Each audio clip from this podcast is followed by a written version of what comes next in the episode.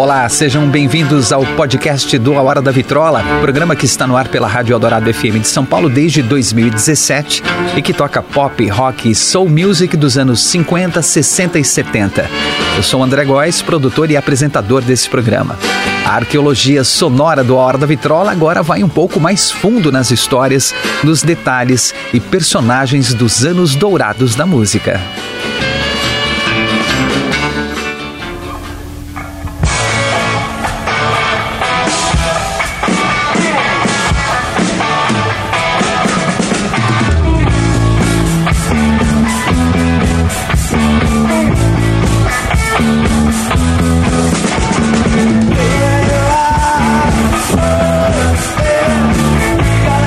Diz a sabedoria popular: Eu sou responsável pelo que eu digo, não pelo que você entende. Frase controversa, claro, mas sabemos que num diálogo uma palavra mal colocada pode gerar um mal entendido desproporcional, causar discórdia e levar tudo a perder. E na música, já pensou? Uma gravação ruim, mal cantada que ninguém entende, levando a um caos generalizado em um país? Parece algo surreal, absurdo, né? Pois é, mas aconteceu mais ou menos isso mesmo com a famosa música Louie Louie, do grupo norte-americano The Kingsmen.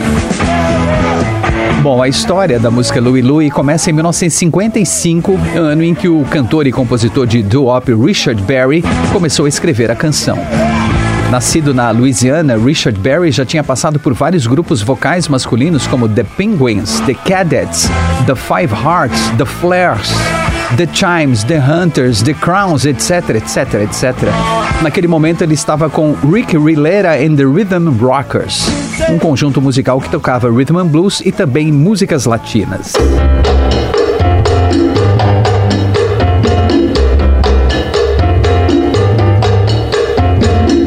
O momento alto do show deles era quando eles tocavam El Loco Chacha, um sucesso do músico cubano René Tuzé. O público ia à loucura. Eram meados da década de 50 e os Estados Unidos estavam encantados com o som vindo das ilhas caribenhas, como mambo, calypso e salsa. Harry Belafonte, nascido em Nova York em uma família jamaicana, era o astro do momento. E muitos artistas tentavam aproveitar esse interesse do público, compondo e gravando músicas com um sabor latino. Um desses artistas foi o Chuck Berry, que escreveu a balada Havana Moon em 1955.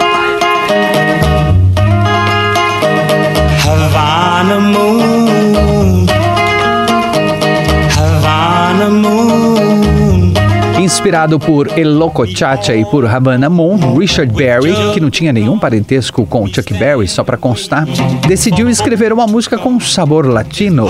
Copiou descaradamente o riff da primeira e a ideia geral da segunda e compôs Louie Louie, uma música bonitinha, inocente, leve, com um ritmo dançante, em que um jamaicano conversa com o garçom Louie e diz que precisa ir embora, me gotta go, para pegar um navio e encontrar a sua amada. Ele apresentou a música na Flip Records, onde tinha sido contratado com seu grupo The Pharaohs. E os produtores agendaram a sessão de gravação. Ninguém botou muita fé na música, nem mesmo Richard Berry. A música era boa, sim, mas não para um lado A. Segundo as orientações da gravadora, ele fez então uma versão da música You Are My Sunshine em ritmo de doo-wop e gravou para o lado A com mais potencial para fazer sucesso. E no lado B ficou a sua nova música, Louie Louie. are my sunshine,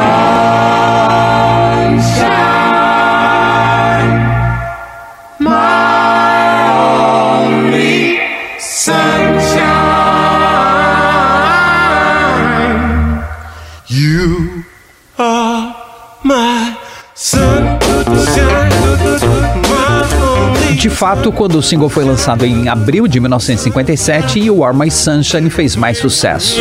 Um sucesso moderado, é verdade, mas conseguiu algum destaque. Até que um locutor de Los Angeles resolveu arriscar tocar o lado B e ver o que a audiência achava de Louie Louie.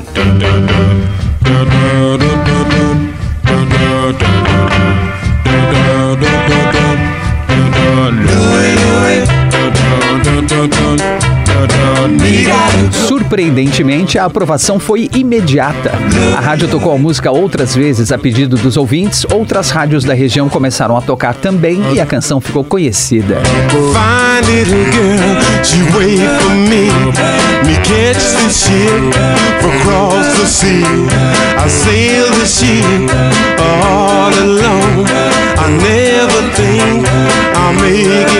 O single vendeu mais de 30 mil cópias, um número bem expressivo por um artista pouco conhecido como Richard Berry and the Pharaohs.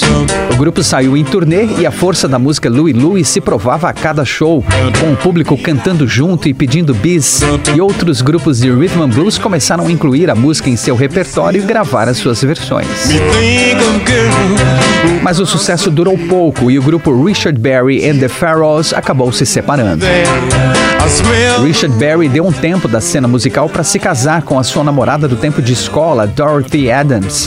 Como não tinha dinheiro suficiente para dar a ela um anel de noivado digno de seu amor, decidiu vender os direitos de suas quatro composições para Flip Records, entre elas Louie Louie.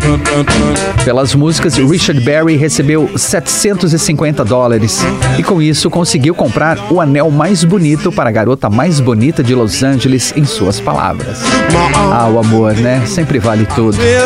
Depois que passou o efeito da música Louie Louie e o interesse do público diminuiu, Richard Berry seguiu em frente e continuou gravando e compondo. Sua agora esposa Dorothy conseguiu uma vaga como backing vocal de Ray Charles e se tornou uma das Raylets. Enquanto o casal seguia seu caminho sem olhar para trás, deixando Louie Louie cair no esquecimento como uma página virada, a música renascia e ganhava força entre as bandas juvenis de rock and roll.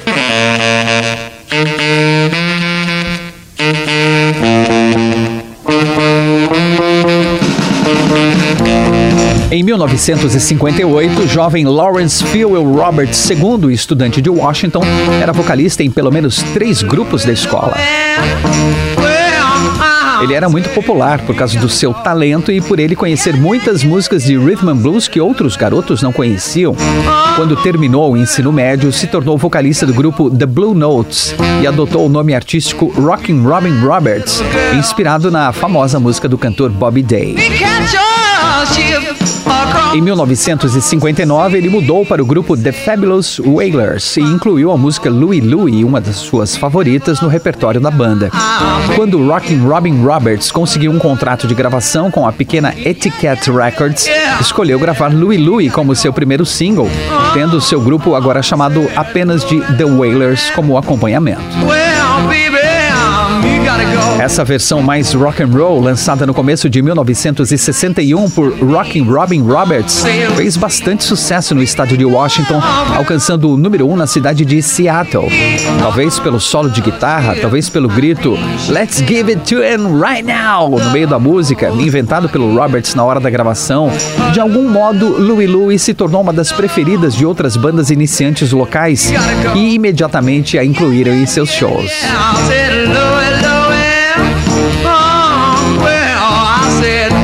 Fama daquela versão de Louie Louie chegou até o estado vizinho a Washington, Oregon, e ali começou uma curiosa disputa entre bandas de garagem para ver quem tocava a versão mais selvagem, mais diferente ou mais legal da música nos shows.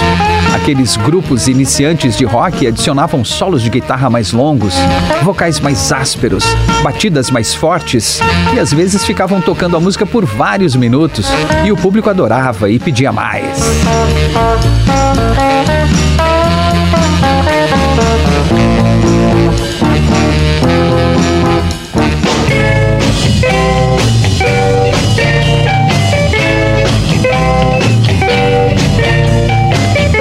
Começo de 1963, o grupo The Kingsmen havia se tornado bastante popular em Portland, Oregon, e conseguiu a vaga de banda residente do clube The Chase, do locutor de rádio e produtor Ken Chase. O grupo tinha uma pequena legião de fãs, lotava os shows e tocavam obrigatoriamente Louie Louie em todas as apresentações, e se não tocassem, o público reclamava. Formado em 1957 pelos amigos de escola Jack Eli, o vocalista, Easton, baterista, tendo como membros adicionais o Mike Mitchell na guitarra, Bob Nordby no baixo e Don Gallucci nos teclados, o The Kingsmen começou com uma banda de jazz e pop. Eles se apresentavam em pequenos eventos da cidade de Portland, como a inauguração de um supermercado ou uma festa beneficente, e o repertório era bastante diverso, com músicas bem família, né? Por isso o rock estava vetado nos shows, afinal era um estilo musical considerado muito controverso e polêmico. Quando eles começaram a se apresentar em clubes, precisavam de um repertório para animar o público, não é? Fazer todo mundo dançar. Então o rock foi entrando aos poucos no repertório dos shows. Em 1962, enquanto eles descansavam após uma apresentação e comiam alguma coisa antes de voltar para o palco, eles perceberam que o pessoal do clube botou para tocar Louie Louie do Rockin' Robin Roberts na jukebox para a molecada continuar na pista dançando. E foi a única música que tocou enquanto The Kingsmen fazia um intervalo de 15 ou 20 minutos e o público seguia animado e dançando. Percebendo o potencial dançante da música, os rapazes da banda resolveram incluir Louie Louie nos shows. A versão deles era até bem parecida com a do Rockin' Robin Roberts, só com algumas variações de letra e arranjo, porque eles se basearam apenas no que eles ouviram naquela noite no clube. Mas como a ideia era fazer o público dançar, funcionava muito bem assim. Em abril de 1963, após alguns meses de sucesso do grupo The Kingsmen no clube The Chase, o produtor e empresário Ken Chase achou que era hora da banda lançar um single e agendou uma sessão de gravação para os rapazes no sábado, dia 6 de abril. Ao avisar na sexta noite para eles se encontrarem no dia seguinte às 10 da manhã no estúdio Northwestern Incorporated em Portland, a banda ficou meio contrariada, pois tinha show à noite e os rapazes sabiam que eles estariam cansados. Mesmo assim, no sábado às 10 da manhã em ponto, Jack Eli, Lynn Easton, Mike Mitchell, Bob Nordby e Don Gallucci se encontraram com o produtor Ken Chase no estúdio. A banda estava um pouco mais cansada do que imaginavam. Na noite anterior, o público pediu e eles tocaram mais de uma hora de Louie Louie, direto.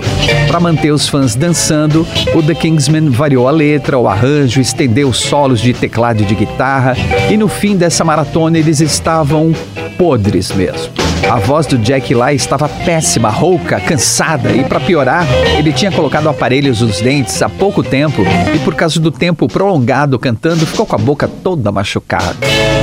Os rapazes entraram no estúdio, uma grande sala com um único microfone pendurado no teto. Ué, cadê os outros microfones? Olha, não tem, viu? Só esse mesmo. Era o único estúdio disponível para hoje com o valor mais em conta, mas olha só. Dá para gravar direitinho se vocês se posicionarem em círculo com o jack no meio para poder cantar na reta do microfone, hã? Que tal? O baterista Lynn Easton reclamou: Nossa, mas a gente vai ter que tocar muito alto para o som de todo mundo chegar nesse microfone. Jack Lai completou. E o microfone tá muito lá em cima, né? Ou não dá para baixar um pouco, não? Não vai nem captar minha voz desse jeito? Ken Chase respondeu. Pessoal, vamos pelo menos tentar para ver se dá certo. Jack, grita, tá? Canta bem alto, fica na ponta dos pés, tá bom? Quer um banquinho para você subir? Os músicos se entreolharam, não tinha como aquilo dar certo. Ainda contrariados, resolveram tentar como pediu o empresário e produtor Ken Chase e começaram com Louie Louie. Don Gallucci puxou a música no teclado e o caos começou.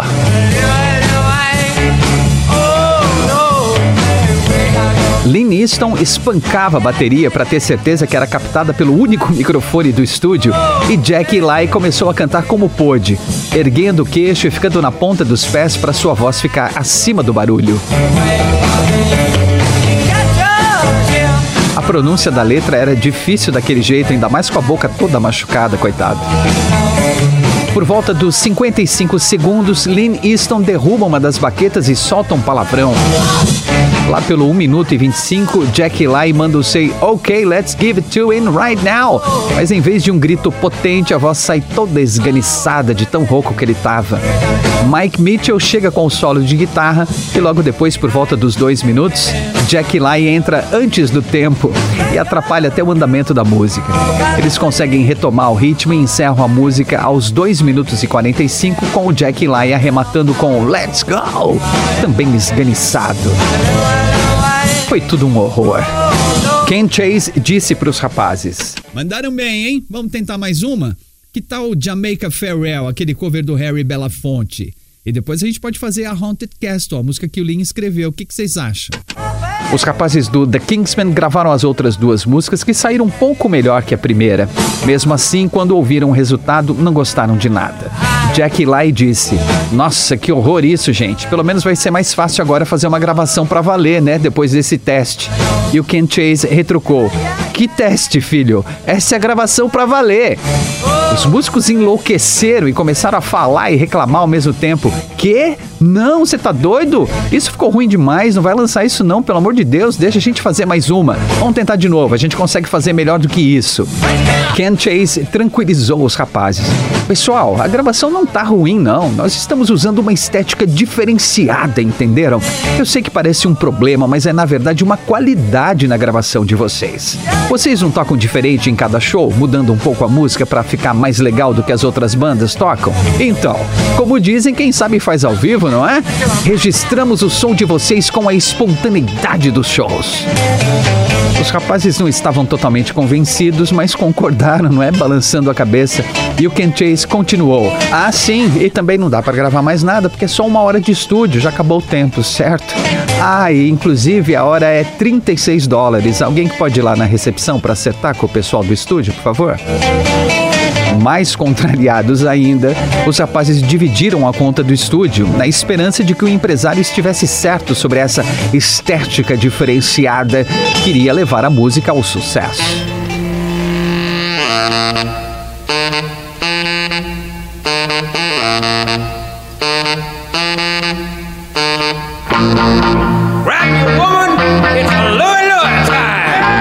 Apenas dois dias depois dessa gravação desastrosa, a banda Paul Revere and the Raiders, que era meio que rival do The Kingsmen em Portland, no Oregon, foi ao mesmo estúdio gravar justamente Louie Louie.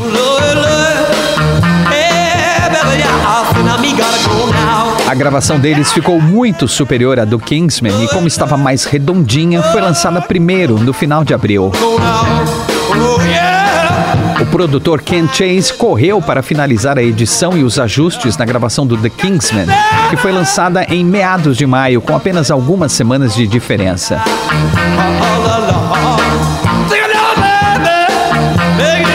O single de Paul Revere and the Raiders contava com um intenso trabalho de divulgação da gigante Columbia Records, enquanto o single do Kingsman era distribuído pela pequena Jordan Records.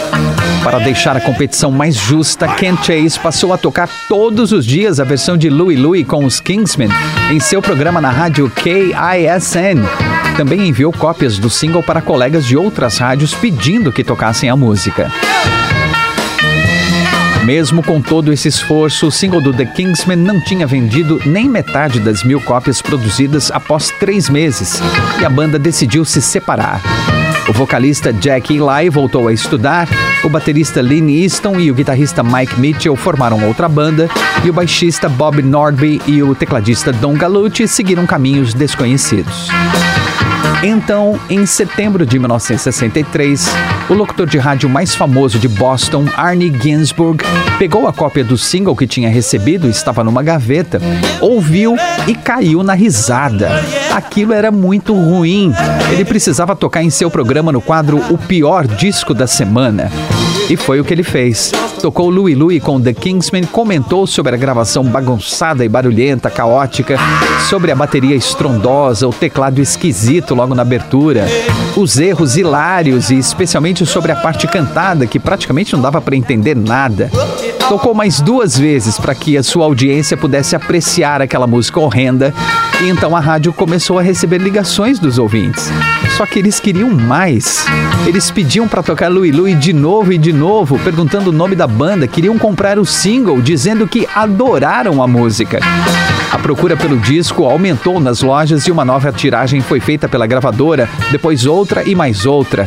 E a partir daí, com a música ficando famosa em todo o país, tocando em várias rádios de norte a sul dos Estados Unidos e fazendo sucesso nos bailinhos de escola e nas festas juvenis, Louie Louie do The Kingsmen começou a subir nas paradas, deixando para trás a versão do Paul Revere and the Raiders, que estacionou na posição 103, nem entrou na Billboard Hot 100 e caiu no esquecimento.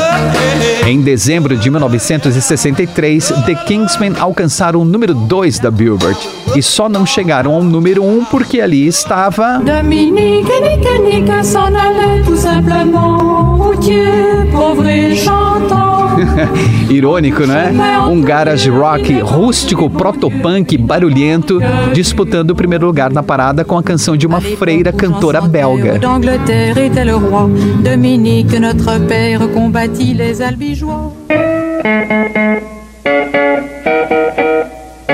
Essas coisas começaram a ficar mais estranhas a partir daí. No começo de 1964, Louis Louis já tinha alcançado o número 1 um no Canadá, era sucesso no Reino Unido e tinha ultrapassado a marca de um milhão de cópias vendidas. Era a música favorita dos jovens que dançavam e se divertiam no ritmo daquele som caótico que ninguém entendia o que estava sendo cantado. Como ninguém entendia, muitos adolescentes começaram a tentar adivinhar o que a música dizia. Logo, uma brincadeira de inventar frases engraçadas para encaixar na música ficou muito popular. E daí, para criar letras sexualizadas, escatológicas, foi um pulo, né? E mais rápido ainda, começou a se espalhar um boato de que a letra era terrivelmente obscena e grotesca, insinuando que Jackie Lai cantou daquele jeito para encobrir frases em que detalhava o que o casal jamaicano e namorado fazia entre quatro paredes. Um horror. Muitos pais de adolescentes estavam crentes que o The Kingsman gravou a música falando em uma espécie de dialeto que só os adolescentes entendiam. Essa era a única explicação para tantos garotos e garotas gostarem daquela música horrível, caótica e desestruturada. Esses pais ficaram tão revoltados, enojados, indignados com a possibilidade de aquela banda suja de rock and roll estar corrompendo a juventude norte-americana e começaram a acionar as autoridades pedindo providências a respeito. O pai de uma adolescente, por exemplo, enviou uma carta ao procurador-geral Robert Kennedy se queixando da música, apontando possíveis obscenidades na letra e pedindo seu banimento com urgência. E finalizou a carta dizendo: Espero que alguma atitude seja tomada. Esta nossa terra caminha para um estado extremo de degradação moral. Como a gente sabe, polêmica vende, né? E vende muito.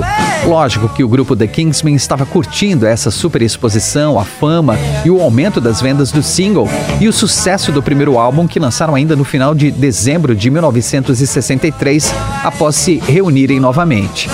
Só que a preocupação com a imoralidade da letra de Louis Louis saiu do controle e se tornou um problema nacional. O governador de Indiana, Matthew Welsh, fez um pronunciamento dizendo que soube da música e seus ouvidos doeram com tanta imundície na letra. E por isso Louis Louis dos Kingsmen estava banida de seu estado e proibida de ser tocada em rádios e festas. Depois disso, diversos órgãos norte-americanos de investigação, incluindo o FBI, se empenharam em analisar a música e descobrir o que exatamente Jackie Lai tinha cantado de certa forma, até que eles ajudaram nas vendas dos discos, né? Porque escritórios investigativos de todo o país compraram muitas cópias do single para ouvir e decodificar a letra. A música foi tocada em velocidade normal.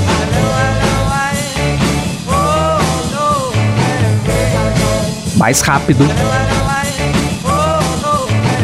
Mais devagar.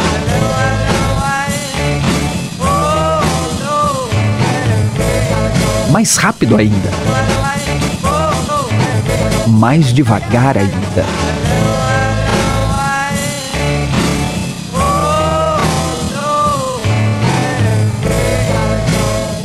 Tudo para tentar desvendar as obscenidades escondidas na música. O vocalista Jack Lai foi interrogado. O produtor e empresário Ken Chase foi interrogado. Os outros membros da banda foram interrogados. A gravadora foi interrogada. Até Richard Berry, que escreveu a música, e Rocky Robin Roberts, que gravou a primeira versão de destaque, foram interrogados. Durante dois anos, os Estados Unidos investiram dinheiro, profissionais, equipamentos e todo tipo de recurso disponível para encontrar a mensagem cifrada na letra de Louis Louis, que levava os jovens à degradação, penalizar os culpados e varrer a imoralidade dos Estados Unidos. E como missão dada e missão cumprida, as agências de inteligência dos Estados Unidos falharam miseravelmente, claro. Não encontraram nada, nadinha, zero, absolutamente nada de errado ou ilegal na gravação de Louie Louie do The Kingsmen. E no documento de quase 200 páginas encerrando o processo de investigação, datado de outubro de 1966, a conclusão é que não havia nada de obsceno, imoral ou ofensivo na letra cantada por Jack Lai. A música é que era incompreensível mesmo. Caso encerrado. Ó, só aqui entre nós, tá? Os investigadores estavam tão empenhados em descobrir imoralidades na letra de Louie Louie que nem perceberam o palavrão que o baterista soltou ao derrubar a baqueta na gravação. Ele mandou um fuck! Eram uns completos idiotas mesmo.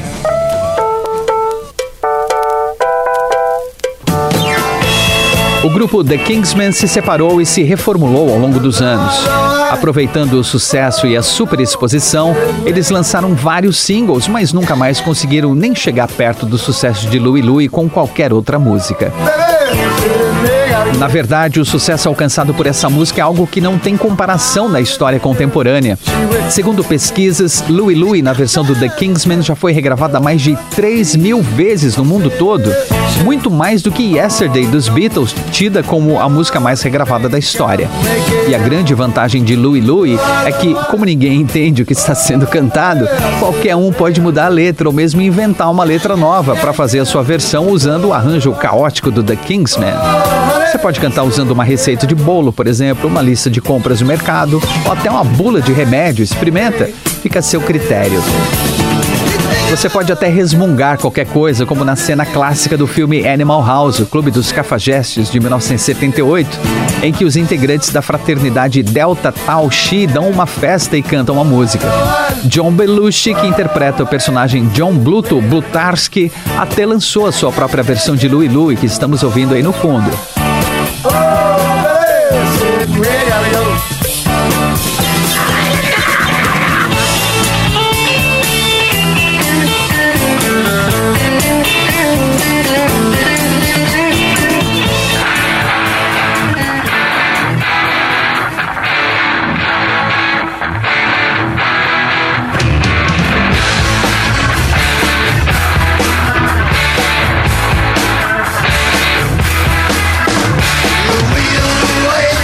Impacto que Louie Louie teve no rock é inegável. A gravação desastrada e caótica realmente se tornou um estilo e provou que é possível criar uma música inesquecível a partir do zero, ou mesmo a partir de um erro. Muitos historiadores musicais afirmam que a origem do punk rock até do hard rock aponta para Louie Louie. E há quem vá até mais longe, dizendo que a gravação do The Kingsmen foi um segundo nascimento do rock, após a fase de Elvis Presley, Chuck Berry, Buddy Holly e outros pioneiros. Louie Louie abriu caminho nos Estados Unidos e preparou os norte-americanos para a chegada dos Beatles e da invasão britânica. A música foi listada como uma das mais importantes do rock e da cultura contemporânea pela revista Rolling Stone, pela VH1, pelo Grammy e pelo Rock and Roll Hall of Fame. Nos Estados Unidos, o dia de Louie Louie é comemorado em 11 de abril, dia do nascimento do compositor Richard Berry. Por lá, há também muitas outras datas comemorativas envolvendo a música. São realizadas festas e paradas em homenagem à música. E o estado de Washington tentou, em 1985, tornar Louie Louie seu hino local. Não conseguiu, claro. Louie Louie com The Kingsmen é, sem dúvidas, uma música deliciosamente ruim e, principalmente, é realmente incrível.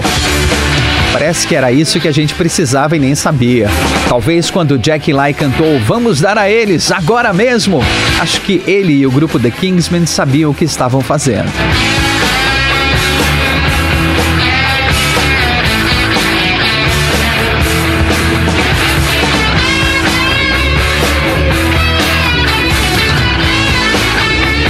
Este episódio do podcast do Hora do Vitrola teve produção de Luciana List e André Góes e trabalhos técnicos de Bruno Mello. Muito obrigado, até o próximo.